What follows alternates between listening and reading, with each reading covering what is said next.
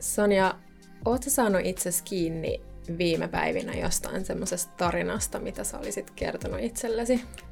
Olen. Tuossa muutama päivä sitten mä heräsin siihen, että mä olin muutaman päivän vellonut vähän sellaisissa syvemmissä vesissä ja olin valittanut mun miehelle, että, että miksi meillä on näin epävarma taloustilanne ja se on jatkunut jo pitkään ja tuntuu, että, että me molemmat tehdään tosi paljon töitä ää, ja silti eletään epävarmuudessa ja, ja tota, valitin vielä siitä, että tuntuu, että, että muilla on helpompaa. Sä kuuntelet Go with the Virta podcastia. Meidän firman missio on tuoda ihmisille jooga ja meditaatio yhtä helpoksi kuin hampaiden pesu. Me puhutaan myös arjesta kasvuyrittäjinä, työn ja hyvinvoinnin yhdistämisestä sekä yleisesti kokonaisvaltaisen hyvinvoinnin aiheista. Tervetuloa mukaan! Tarinat on asioita, jo, joita me kerrotaan itsellemme siitä, keitä me ollaan tai emme ole, missä olemme hyviä tai emme ole tarpeeksi, mihin pystymme ja emme pysty ja mitä mahdollisuuksia tulevaisuudella on meille. Tarinoilla, joita me kerrotaan itsellemme, on suuri vaikutus meidän tunnetilaan sekä siihen elämän potentiaaliin, mihin me annetaan itsemme kurottaa.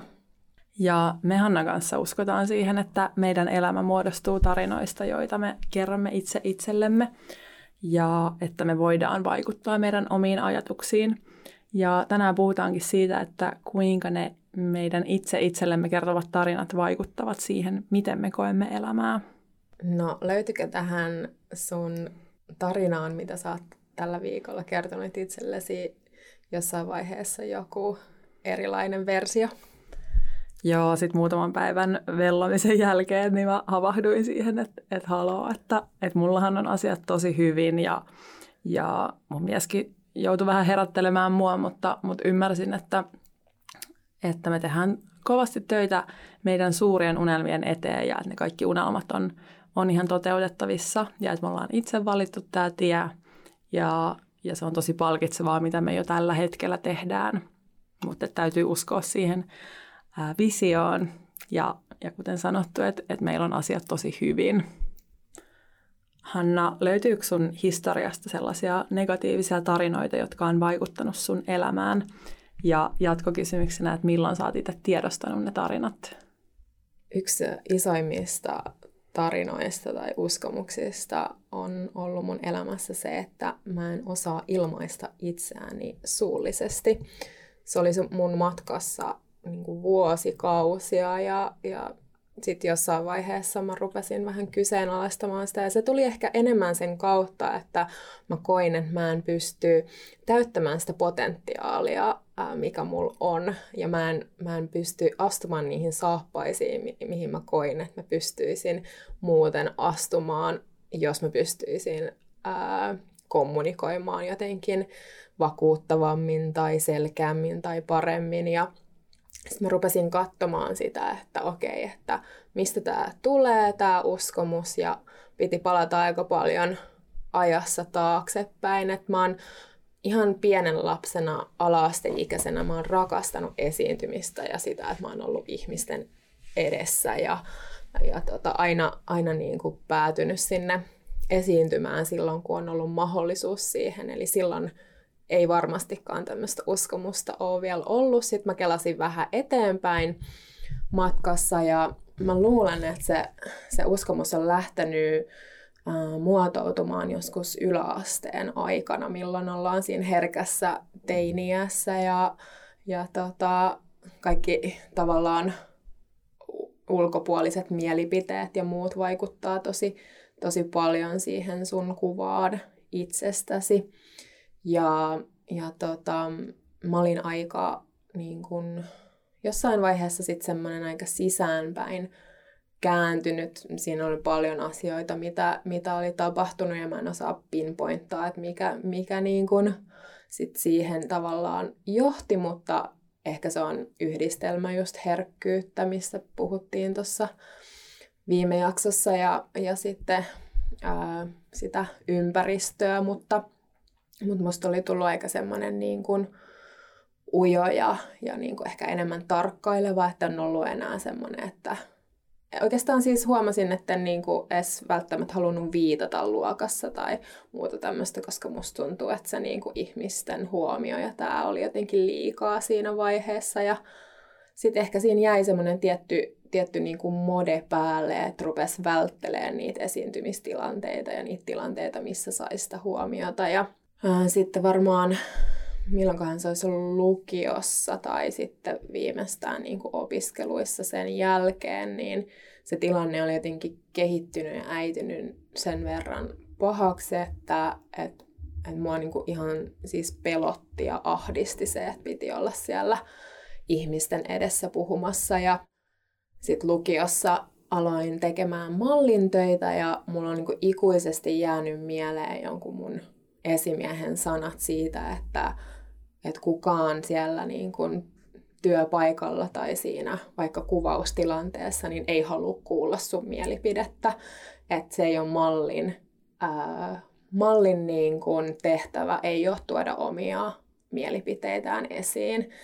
Ja, ja tota, se varmasti vahvisti tätä uskomusta siitä, että okei, että mulla ei ole oikeutta olla jotenkin niin kuin kertomassa, tai että kukaan ei halua kuulla mun mielipidettä, tai että se ei ole minkään arvoinen. Ja tota, sitten äh, opiskeluaikoihin, niin, niin tota, se esiintyminen oli välillä semmoista, että mä saatoin ihan kesken niin kuin sen esiintymisen vaan niin kuin punastuu ihan totaalisesti ja, ja siinä oli vähän semmoista paniikin omaisuuttakin, että, että niin kuin tuntuu, että sieltä lähtee tulee jonkunnäköinen niin kuin paniikkikohtaus, että oli vähän silleen ää, erillään siitä omasta tavallaan kehosta myös ja, ja näin. Ja tota, ää, joo, mä, mä muistan itkeneeni siis sitä useamman kerran, että, että mä niin kuin just koin sen traagisuuden siinä, että, että mä niin kuin oikeasti haluaisin olla ihmisten edessä, mutta mä en pystynyt siihen. Ja siinä oli tosi vahva joku tämmöinen just uskomus siitä, että musta ei ole siihen, vaikka mä todellisuudessa oikeasti olin nauttinut siitä ja, ja halusin tuoda mielipiteitäni esiin ja näin. Ja tota, tämmöisiä tilanteita oli siis useampia ja, ja niin kuin kuitenkin mulla on sit aina ollut semmoinen vahva tahto toteuttaa itseäni ja omia unelmiani. Ja se varmaan kärjistyi sit jossain vaiheessa, kun mä huomasin, että oli tämmöinen joku, joku tapaaminen. Mä asuin, asuin silloin Amsterdamissa ja mä olin päässyt esittelemään yhtä mun semmoista projekti-ideaa tonne Suomen ö, lähetystöön Hollannissa.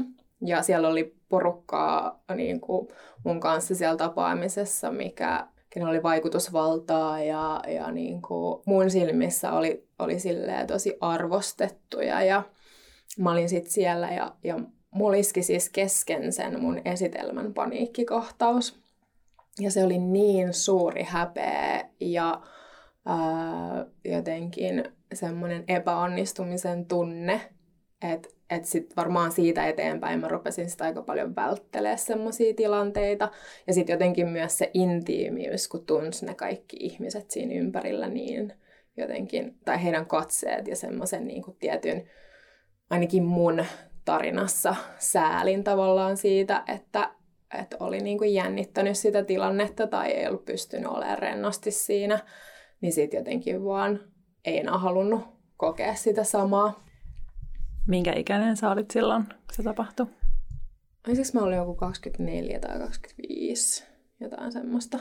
Ja tota, joo, sit mä varmaan, sit mä aika lailla niinku nöyryin siihen mun tarinan rooliin siitä, että mua ei ole vaan semmoiseen niinku puhumiseen tai esiintymiseen tai vaikuttamiseen puheen kautta. No se, mitä sä teet nykyään esimerkiksi työksessä, niin kertoo, että, että tämä tarina on muuttunut sun mielessä tai että sä et enää ajattele itsestäsi noin, niin missä vaiheessa se sitten se alkoi se ää, tavallaan parantumisprosessi siitä, siitä vääristyneestä tarinasta? No tosi isosti se alkoi mun 29. vuotena. se oli mulle tosi iso niin kuin henkisen kasvun vuosi, milloin mä katsoin tosi paljon asioita mun elämässä ja, ja rupesin niin kuin kyseenalaistamaan just erinäisiä tarinoita, mitä oli itselle kertonut. Ja, ja tota, jos joku haluaa joskus tutkia sitä, niin astrologisesti tämä on yleensä ihmisen elämässä aika suuri, suuri käänteen tekevä vuosi. Ja, mm, ja tota, joo, sit mä niinku jotenkin kanssa tajusin silloin hyvin paljon mun unelmia ja mä tajusin, että mä haluan oikeasti make a difference täällä maailmassa ja, ja niin kuin auttaa ihmisiä ja kasvaa siihen mun potentiaaliin ja ymmärsin sen, että, että se puhe pitää olla niin kuin osa sitä ja se, että mä pystyn ilmaisemaan itseäni ja sitten mä perustin YouTube-kanavan. mä että nyt otetaan härkää, härkää sarvista ja kohdataan nämä pelot ihan täysin ja ruvetaan puhumaan sitten sille kameralle niin, että, että mahdollisesti hyvin monetkin ihmiset näkee sen mun suullisen ilmaisun. Ja sitten mä rupesin puhumaan aiheista, mitkä oli vaikuttanut mun elämään ja mitkä mä koin tärkeiksi. Ja, ja tota, sitten kun mä tein sen koko tavallaan ö, tuotantoprosessin, eli kuvasin ja puhuin ja editoin, niin siinä editointivaiheessa, kun mä katsoin niitä videoita, niin mä olin silleen, että eiku, siis hetkonen, että mähän itse asiassa osaan puhua aika hyvin ja ilmasta itseäni aika hyvin ja näähän on ihan mielenkiintoisia nämä, nämä jutut, mitä mun suusta tulee. Ja sitten mä tein sitä varmaan parisen vuotta ja siinä, siinä niin kun tuli tosi iso semmoinen uh, switchi siihen uskomukseen,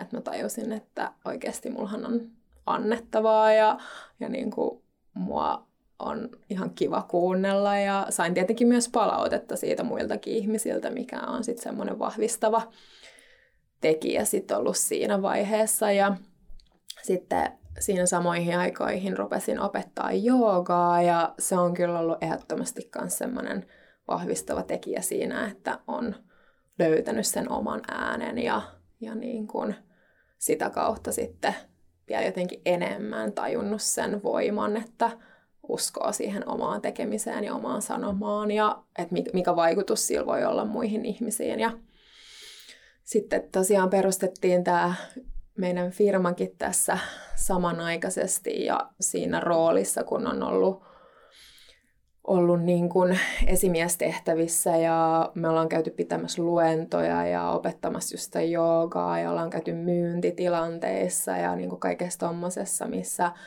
kuitenkin sun pitää uskoa itseesi ja uskoa just siihen, niin kuin mitä sä oot kertomassa.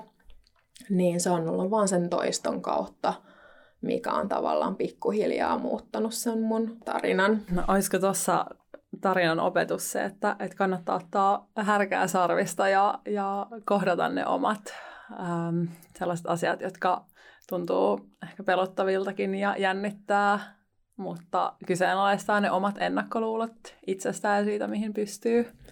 No joo, ehdottomasti kyllä. Joo.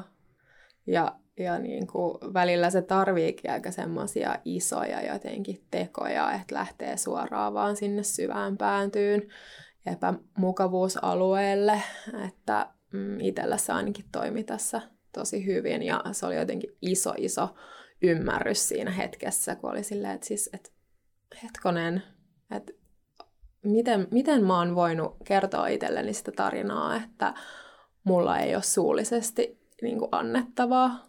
Tuleeko sulle mie- mieleen joku esimerkki tarinasta, mikä olisi ollut sun matkassa sieltä nuoruudesta lähtien? No joo, tuossa kun sä puhuit, niin mä tein oivalluksia omastakin taustasta ja pystyin tosi paljon samaistumaan moneen asiaan, mistä sä puhuit. Um, mä itse muistan, että kun mä olin ihan joku tarhaikäinen, siis tosi pieni, niin mä muistan tiedostaneeni tai ajatelleeni silloin, että, että mä oon tosi ujo. Ja, ja muistan, että mä tunsin itten jopa niin yksinäiseksi ja, ja en jotenkin saanut ystäviä hirveän helposti. Ja mä en sitten tiedä, että missä vaiheessa se on alkanut muuttumaan tai että et milloin mä oon muuttanut sen ajatukseni, mutta mä luulen, että mä oon vaan sit jossain vaiheessa ala-asteen, yläasteen aikana tehnyt sellaisen päätöksen, että ei hitto, että mä en halua niin kuin, tavallaan uhriutua tähän, että mä oon äh, ujo ja, ja sen takia en saa niin kuin, ystäviä. Ja jotenkin kääntänyt niin kuin, sen ajatuksen ja sitten jossain vaiheessa se tarina on kääntynyt niin, että, että mä oonkin tosi sosiaalinen, koska sitten sit niin kuin, mä muistan, että lukioaikoina mä olin jo siinä pisteessä tavallaan, että oli tosi sosiaalinen, oli tosi paljon kavereita ja se on pysynyt se tarina mun mukana niin kuin tähän päivään asti siis siinä mielessä, että, että on ollut tosi helppo viime vuosina ja vuosikymmeninä ähm, niin saada ystäviä ympärilleen ja mä en ole enää kokenut sitä yksinäisyyttä, jota mä muistan kokeneeni silloin ihan tosi pienenä. Et se oli yksi semmoinen niin kuin, juttu, joka mulla tuli tässä mieleen ja, ja mä luulen, että se oikeasti on vaatinut sen, että on itse nimenomaan kääntänyt sen tarinan omassa mielessään ja uskonut siihen, että, että hei, että, että mä oon sosiaalinen ihminen ja, ja mä voin olla muiden pitämä ja voin saada ystäviä ja kavereita ympärilleni. Muistaaksä, onko siihen vaikuttanut joku tietty asia, että sä oot tajunnut tämän, koska kyllähän toi on aika semmoinen niin kuin tietoinen tavallaan muutos siinä omassa käytöksessä ja että sä oot ymmärtänyt ton mm. kuitenkin nuoressa iässä. Mä luulen, että mä oon ehkä jotenkin ymmärtänyt sen, että, että hei, että mä en halua olla yksinäinen. Mä esimerkiksi muistan, että, että joskus ehkä kahdeksanvuotiaana, niin, niin mulla oli kavereita, jotka meni harrastuksiin. Ja mulla ei vielä silloin ollut sellaista, että mä olisin löytänyt sellaisen harrastuksen, josta mä nautin tosi paljon.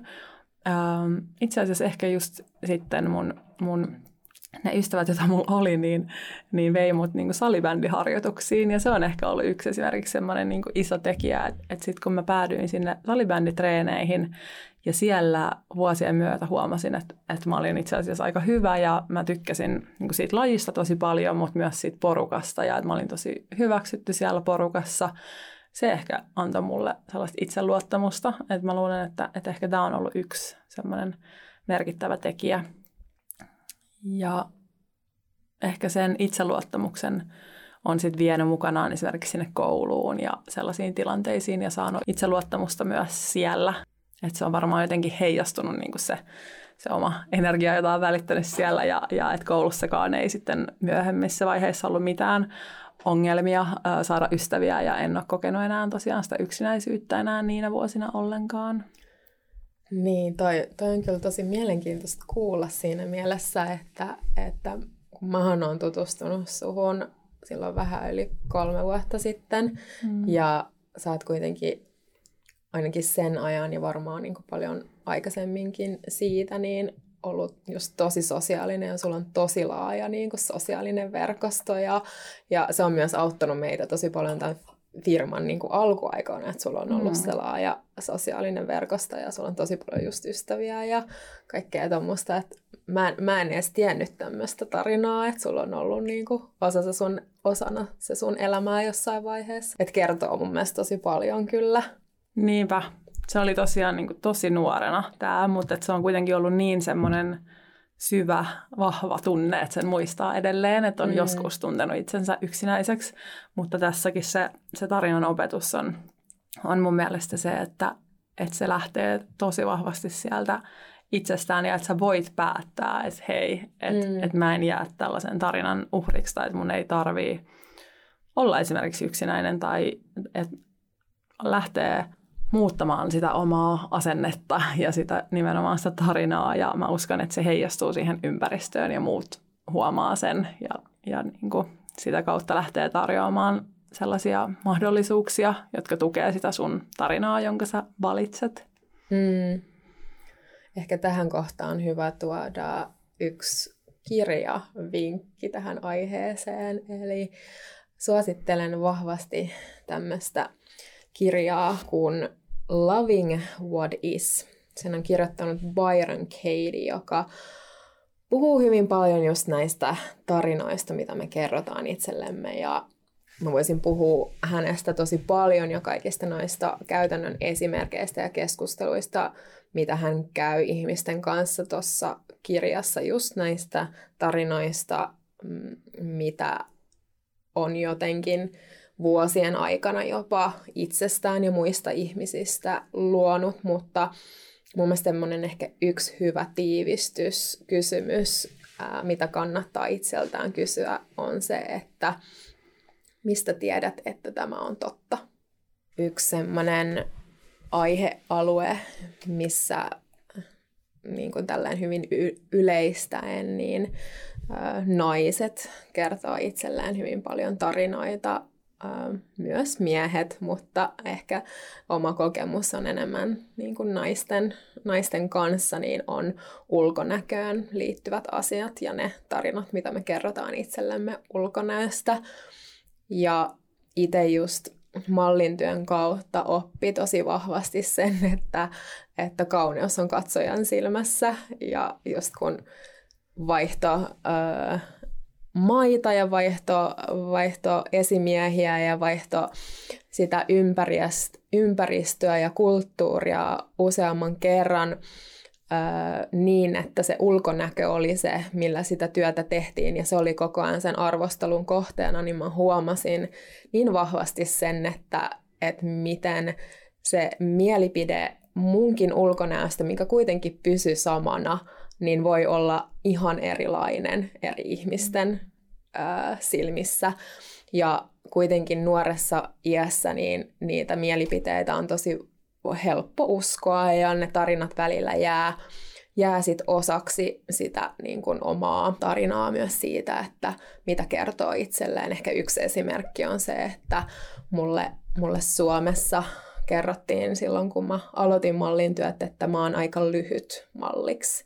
Ja, ja tota, että se niin kuin, tulee vaikeuttaa niin kuin mun, mun työn saantia ja, ja näin. Ja siis ei voisi olla typerämpää niin kuin juttua esimieheltä sanoa, että että tämä on joku asia, mikä tulee vaikeuttaa sun, sun niin kuin työn saantia, koska se pitäisi olla nimenomaan päinvastoin, että sulle kerrottaisi, että nämä on ne jutut, mitkä helpottaa sitä sun työn saantia ja sillä kautta boost, sitä kautta boostata sit sitä uskoa itseen. Ja, ja sitten tota, sitten jossain vaiheessa mä päädyin tekemään töitä kuukaudeksi Istanbuliin.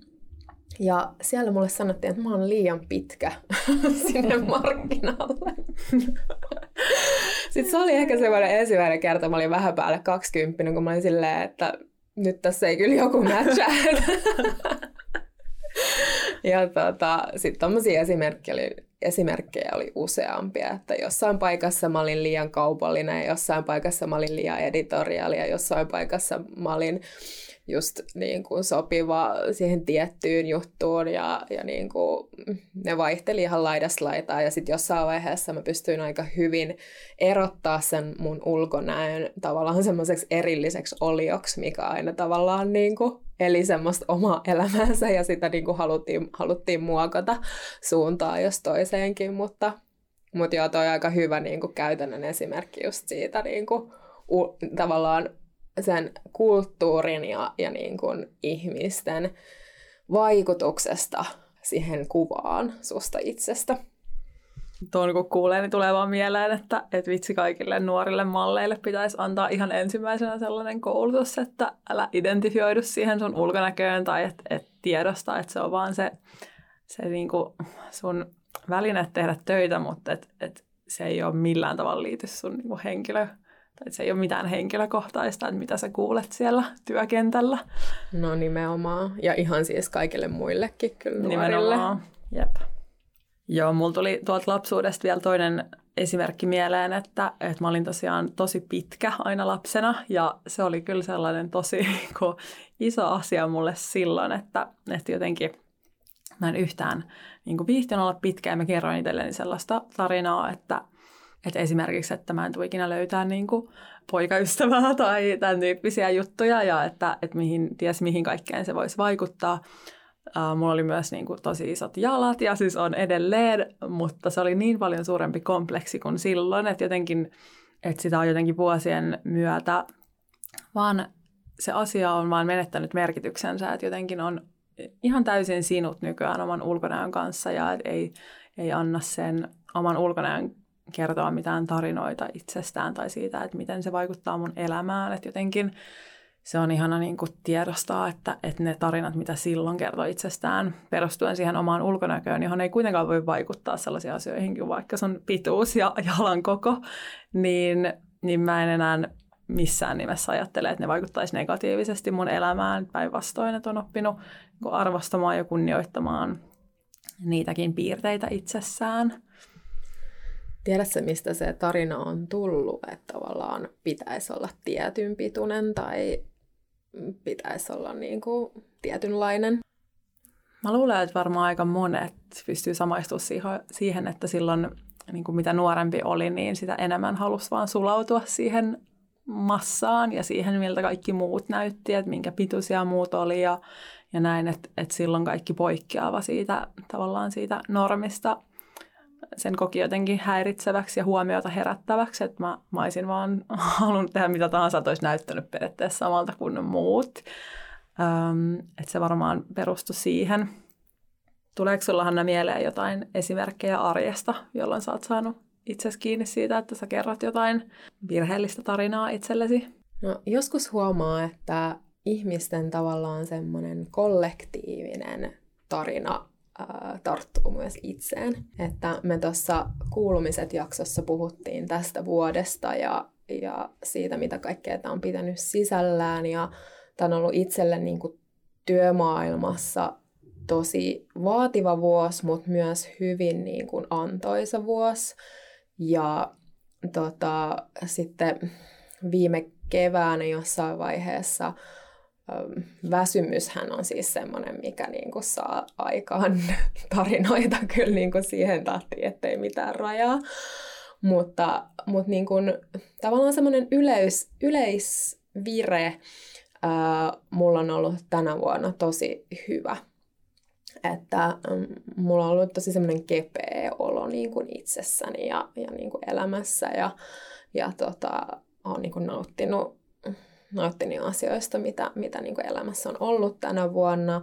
Toki on just ollut, ollut niin kuin aikoja, kun on, on tehnyt niin kuin pitkää päivää ja, ja tämmöistä, mutta, mutta kuitenkin niin kuin se tarina, mitä, mikä on tavallaan totta, niin on se, että, että on saanut luoda ja on saanut tehdä tosi niin kuin mielenkiintoisia juttuja ja, ja tavallaan se, mistä mä nautin just tosi paljon on se, se niin kuin uuden luominen ja näin. Ja sitten kuitenkin tämä kollektiivinen tarina on ihan täysin jotain muuta, eli, eli se, että kaikki on vähän niin kuin kusessa tällä hetkellä ja on tosi rankkaa ja, ja niin kuin todella siis negatiivinen tarina ja hyvin paljon pelkoa ilmassa ja näin. Ja mä en yhtään kiistä sitä, että, että niitä niin kuin pelkoja ei saisi olla tai, tai niin kuin, että just ihmisiä irtisanotaan töistä ja yrityksiä menee konkurssiin ja kaikkea tuommoista, että, että sehän on hyvinkin äm, uudenlainen tilanne jossa semmoisen tilanteeseen elämässä joudut ja sun pitää sopeutua siihen. Ja, ja niin kuin, mä en yhtään osaa sanoa niin kuin muiden ihmisten tavallaan tilanteista, mutta se mikä mulle on ollut totta, niin on ollut aika semmoinen positiivinen ja just kepeä fiilis niin kuin tältä vuodelta. Mutta sitten mä viime keväänä just huomasin sen jossain vaiheessa, kun oli sit niitä viikkoja, että oli vähän väsyny, väsyneempi ja sitten multa saatettiin kysyä, että no, onko ollut niinku rankkaa. Et sulla on varmaan ollut tosi rankkaa ja sulla varmaan on niinku ihan hirveä stressiä. Näin. Ja sitten jossain vaiheessa on silleen, että no on kyllä joo rankkaa, joo. No itse asiassa on tässä kyllä stressiä, joo. ja sitten jossain vaiheessa mulla oli niinku semmoinen niinku story päällä, että on kyllä, siis nyt on kyllä rankkaa. Joo, että siis ei vitsi, tämä on kyllä rankkaa tämä yrittäminen. Tämä on niin rankkaa. ja sitten jossain vaiheessa mä taas heräsin siihen, mä sanoin, että siis, mi, siis mitä mä oikein selitän, niin kuin, että eihän tämä ole yhtään se totuus. Ja, ja tota, sitten mä taas niin kuin uudelleen jotenkin asetin itseni siihen, niin kuin, että, että, että mä saan toteuttaa itteeni ja että mä oon valinnut tämän tien ja mä oon valinnut tämän niin kuin yrittämisen ja, ja niin kuin kaiken tämän. Ja, et toki niin kuin siinä tilanteessa ai, olisi voinut myös uhriutua siis sillä ihan totaalisesti ja jäädä siihen storyin, että, että tämä ja tämä asia on nyt huonosti ja, ja niin kuin on just vähemmän työvoimaa, kun sä oot ollut äitiyslomalla ja me jouduttiin tähän meidän palvelut uudestaan. Tai sitten se tarina voi olla se, että, että on oppinut ihan hirveästi uutta, kun on ollut pakko oppia ja on saanut tehdä uudet palvelut, jotka luultavasti tulee tulevaisuudessa hyödyntämään meitä. Et siinä on kaksi tavallaan vaihtoehtoa, mutta sitten just se väsymys on kyllä semmoinen, että et joskus sinne vaan siihen tavallaan se väsymys niin kuin luo sen uskomuksen tai tarinan myös siitä, että nyt on tosi rankkaa. Ja yleensä silloin niin kuin, mä oon oppinut sen useamman kerran jo tässä niin kuin, yrittämismatkan aikana, että tämä vuosi ei ole todellakaan siinä mielessä ainutlaatuinen, että silloin kun on siellä väsymyksessä ja stressissä, niin sitten on vaan pakko ottaa vähän enemmän tilaa ja niin kuin, ottaa pari askelta taaksepäin ää, ja odottaa hetki ja pysähtyy ennen kuin lähtee taas tekemään mitään. mitään. Et, et se on niin kuin, tosi tärkeä. Joo, toi oli niin hyvä esimerkki kyllä siitä, että miten sä itse suhtaudut siihen, tai että miten sä itse valitset, että miten suhtaudut siihen tilanteeseen, että kaikki ulkopuoliset näkee sun tilanteen jollain tietyllä tavalla, mutta mm. sun ei itse tarvitse nähdä sitä samalla tavalla. Ja että sä voit päivittäin uudestaan kirkastaa itselleen sen tarinan, että, että hei, että mä pääsen tekemään näitä asioita ja tämä on tosi siistiä ja mä pääsen luomaan ja tämä on just se, mitä mä oon valinnut tehdä ja nyt mulla on mahdollisuus siihen ja, mm. ja näin. Ja tuohon aikaisempaan, mitä puhuit siitä kollektiivisesta tarinasta, mikä on tällä hetkellä niin kuin vallinnut jonkin aikaa ehkä, niin, niin sehän ei ole helppo rooli olla itse tavallaan sellainen valopilkku siellä synkkyyden keskellä, tai, tai se on mielestäni niin kuin, ähm, hienoa tiedostaa ensinnäkin, että, että hei, että, että vaikka niin kuin tällä hetkellä on, on niin kuin tosi paljon vaikeita asioita meneillään yhteiskunnassa, niin itsellä menee kuitenkin aika hyvin. Ja, ja että voi niin kuin itse jakaa sitä hyvää sit muille, koska myös siihen olisi se olisi oikeasti helpompi lähteä siihen, siihen niin kuin kollektiiviseen mukaan, niin, niin on mun mielestä hyvä muistaa, että hei, että oikeasti mulla on asiat tosi hyvin ja mä voin niin kuin ehkä jopa auttaa muita ja jakaa ja, ja vähintään niin kuin pitää sen positiivisen mielen yllä, koska se sitten niin kuin tarttuu kyllä muihinkin. Kyllä. Mulla yksi iso asia, mikä on vaikuttanut mun hyvinvointiin ja, ja varmasti just siihen, minkälaisia tarinoita mä kerron niin kuin tämänhetkisestäkin tilanteesta on se, että mä en yksinkertaisesti lue uutisia. että tota, ää, mä huomasin silloin viime keväänä niin kun sen taas uudestaan, että mikä suuri vaikutus siihen on meidän ihan tietoiseen mieleen, mutta varsinkin siihen alitajuntaan, että kun jatkuvasti sieltä tulee sitä niin kuin pelkotarinaa ja, ja sitä niin kuin uhkakuvia ja niitä negatiivisia esimerkkejä, kun kuitenkin tässä maailmassa on myös niin paljon niitä positiivisia tarinoita ja hyviä onnistumisia ja mahdollisuuksia, niin totta kai, että jos me niin kuin altistutaan sille vaikka monta kertaa päivässä, että sieltä tulee vaan sitä negatiivista, niin totta kai se niin kuin muokkaa meidän maailmankuvaa ja tarinaa siitä, minkälainen tämä paikka on. Että se on niin kuin aika ehkä joidenkin mielestä extreme niin kuin tapa suojata sitä omaa mieltä äh, ulkopuolisilta tarinoilta, mutta mulle se on ainakin toiminut tosi hyvin. Niinpä, ehdottomasti samaa mieltä. Mun mielestä on ihan kiinnostavaa niin pysytellä kärryillä ää, äh, uutisista, mutta, mutta mä ehdottomasti en joka päivä halua, halua pysytellä niistä kärryillä. Et esimerkiksi nyt nämä presidentinvaalit oli mun mielestä hyvä esimerkki siitä, että miten mä henkilökohtaisesti en ymmärrä, että miten jotkut ihmiset on jaksanut monta vuotta jo joka päivä seurata sitä tilannetta, koska mm. se tuloshan ratkesi nyt tässä mm. muutama päivä sitten, niin eikö riitä, että kuulee tavallaan sen tuloksen, Joo. siis totta kai, jos sä oot enemmän niin. Niin kuin, mukana siellä, niin silloin eri juttu, mutta jos sä tälleen niin ihan ulkopuolisena seuraat tilannetta, niin, niin kannattaako käyttää sitä omaa aikaa ja huomiota niin paljon, mm. että seuraisi sitä niin kuin monta vuotta sitä tilannetta Jep. tosi paljon päivässä. Joo, mä kyllä jotenkin kanssa luotan siihen, että ne tärkeimmät asiat löytää tiensä aina mun luokse ja hyvin, ihan hyvin perillä tästä ollaan niin kuin maailman asioista, vaikkei just joka päivä tsekkaakaan niitä uutisia. Nimenomaan vaikka meillä on ollut tosi erilaiset arjet viime aikoina, niin pystyin kyllä samaistumaan tosi hyvin tuohon sun kuvailuun siitä, että, että miten välillä no, sitä tulee ulkopuolelta, mutta itsekin kun syöttää sitä tarinaa itselleen, että, että meillä on siis ää, tätä vauva-arkea ollut viimeiset ää, kahdeksan kuukautta, niin onhan se siis, se on fakta, että se on välillä rankkaa ja että on, on ää, väsynyt, mutta jotenkin se huomaa, että siihen menee aika helposti siihen, että toistaa itselleen sitä, että mm. et vitsi, tämä on kyllä rankkaa, ja nyt on kyllä aika rankkaa, ja nyt on väsynyt. Ja silloin mä oon välillä vaan tajunnut herätellä itteeni, että hei, että et se ei ainakaan auta tilannetta, että mä toistelen tätä, että on rankkaa, vaan että, että muistaisi tiedostaa myös niitä ihania hyviä puolia, koska sehän samaan aikaan mulla on ollut elämän paras vuosi ja uskon, että sä pystyt samaistumaan myös, että on ollut ihan huippuvuosi tänä vuonna meille, niin kuin he, meillä molemmille, vaikka on ollut erilaiset tilanteet, niin se, että muistaisi muistais olla tietoinen ja kiitollinen niistä hyvistä jutuista ja tiedostaa, että on itse valinnut sen polun.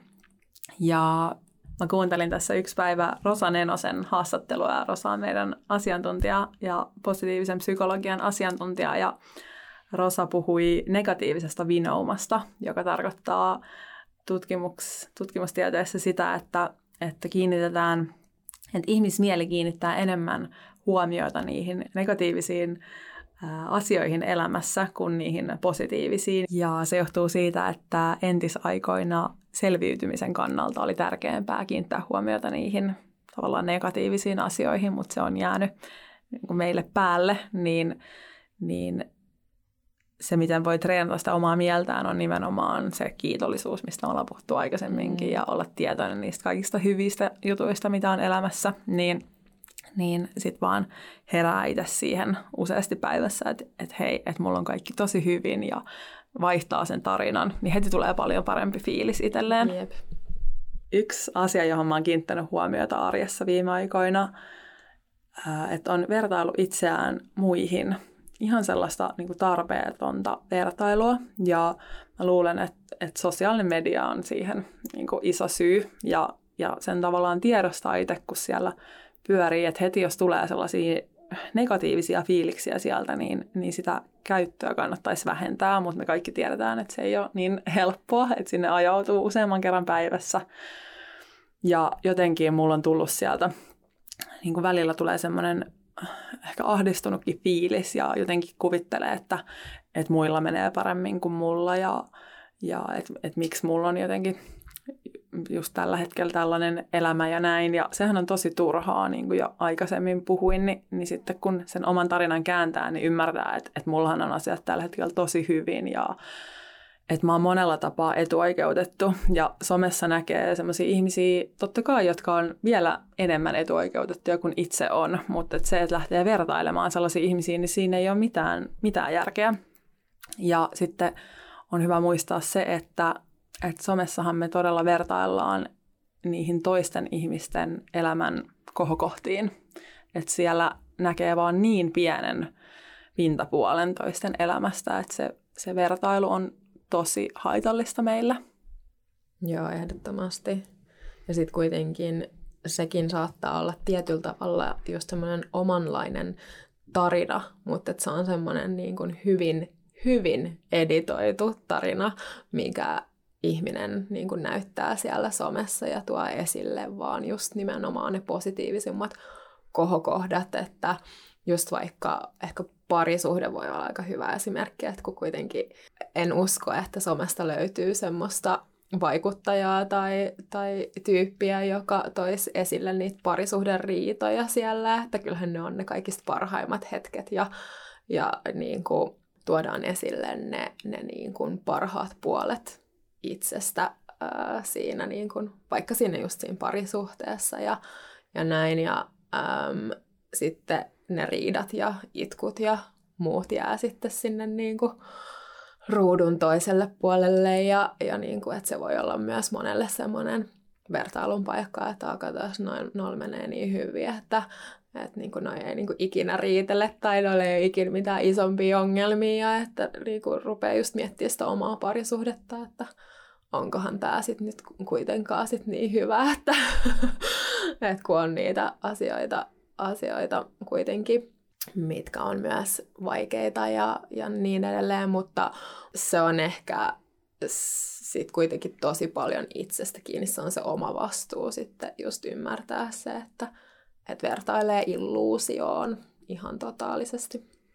Nimenomaan, toi on mun mielestä just se juttu, että jos sä somessa olet, niin, niin se on tiedostettava, että se on nimenomaan illuusio, että ei lähde ajattelemaan, että se on jonkun oikeaa elämää, vaan se on vaan ihan se pintaraapasu.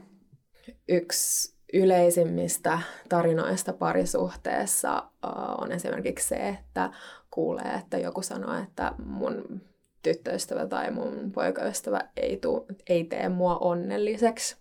Ja se on semmoinen tarina, että kun sen sitä lähtee rullaamaan, niin sehän saattaa pysyä aika sitten pitkäänkin siellä, siellä tota, yllä ja, ja niin kuin siihen ei ihan hirveästi havahdu, että hetkonen, että onko sittenkään ton toisen tehtävä edes tehdä mua onnelliseksi ja mistä se onnellisuus oikeasti kumpuaa ja, ja niin kuin, että mikä sen toisen ihmisen vastuu on ja mikä on oma vastuu ja, ja just tajuta se, että okei, okay, että et mähän olen se, joka tekee itseni onnelliseksi ja, ja niin edelleen. Tämä on ollut ehkä itsellä semmoinen niin kuin esimerkki, mikä, mikä on ollut nuorempana läsnä just, että, että on niin kuin olettanut, että kun menee siihen parisuhteeseen, niin sen toisen ihmisen tehtävä on ollut niin kuin tehdä musta onnellinen.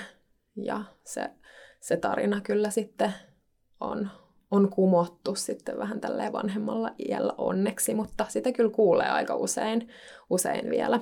Ehdottomasti. Mä oon itsekin tajunnut sen taas tässä viime aikoina, että kun on parin viime vuoden sisällä saanut tosi vahvan, hyvän niin parisuhteen ja myös vauvan. Ja monethan tosiaan ajattelee, niin kuin ehkä itsekin on joskus ajatellut, että, että, että se parisuhde tai lapsi voi tehdä musta onnelliseksi tai ehjäksi, mutta sen on taas tässä itse nyt päässyt kokemuksen kautta todistamaan, että ei se kyllä niin mene, että kyllähän se sekä se parisuhde että lapsikin, niin tuo sussa esiin ne, ne sun omat ää, niin kuin, kasvukohdat.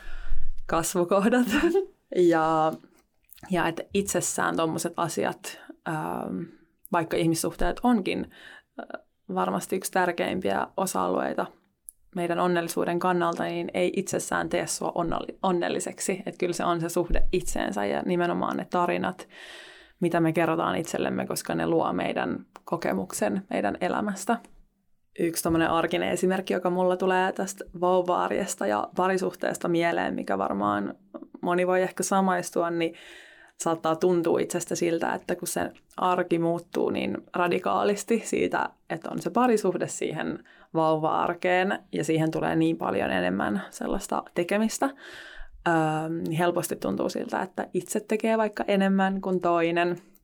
Ja, ja musta ainakin silloin ekoina kuukausina niin syyllistyin tähän. Tuntuu, että, että itse teki tosi paljon ja toinen ei vaikka tehnyt, mutta se vaatii oikeasti, mä kannustan teitä kaikkia kommunikoimaan sen kumppanin kanssa, koska sitä tosi helposti ymmärtää sit, kun avaa sen keskusteluyhteyden, että kyllä se toinenkin tekee ihan yhtä paljon töitä sen yhteisen, yhteisen arjen ja elämän eteen.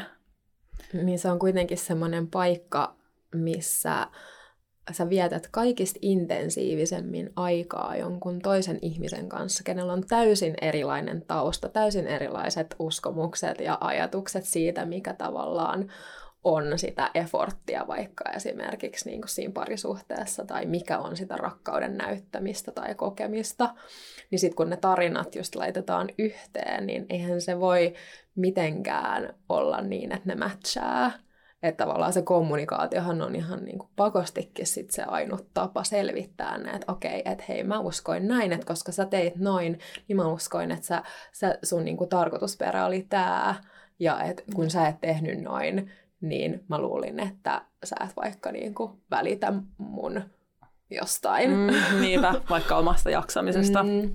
Joo, nimenomaan.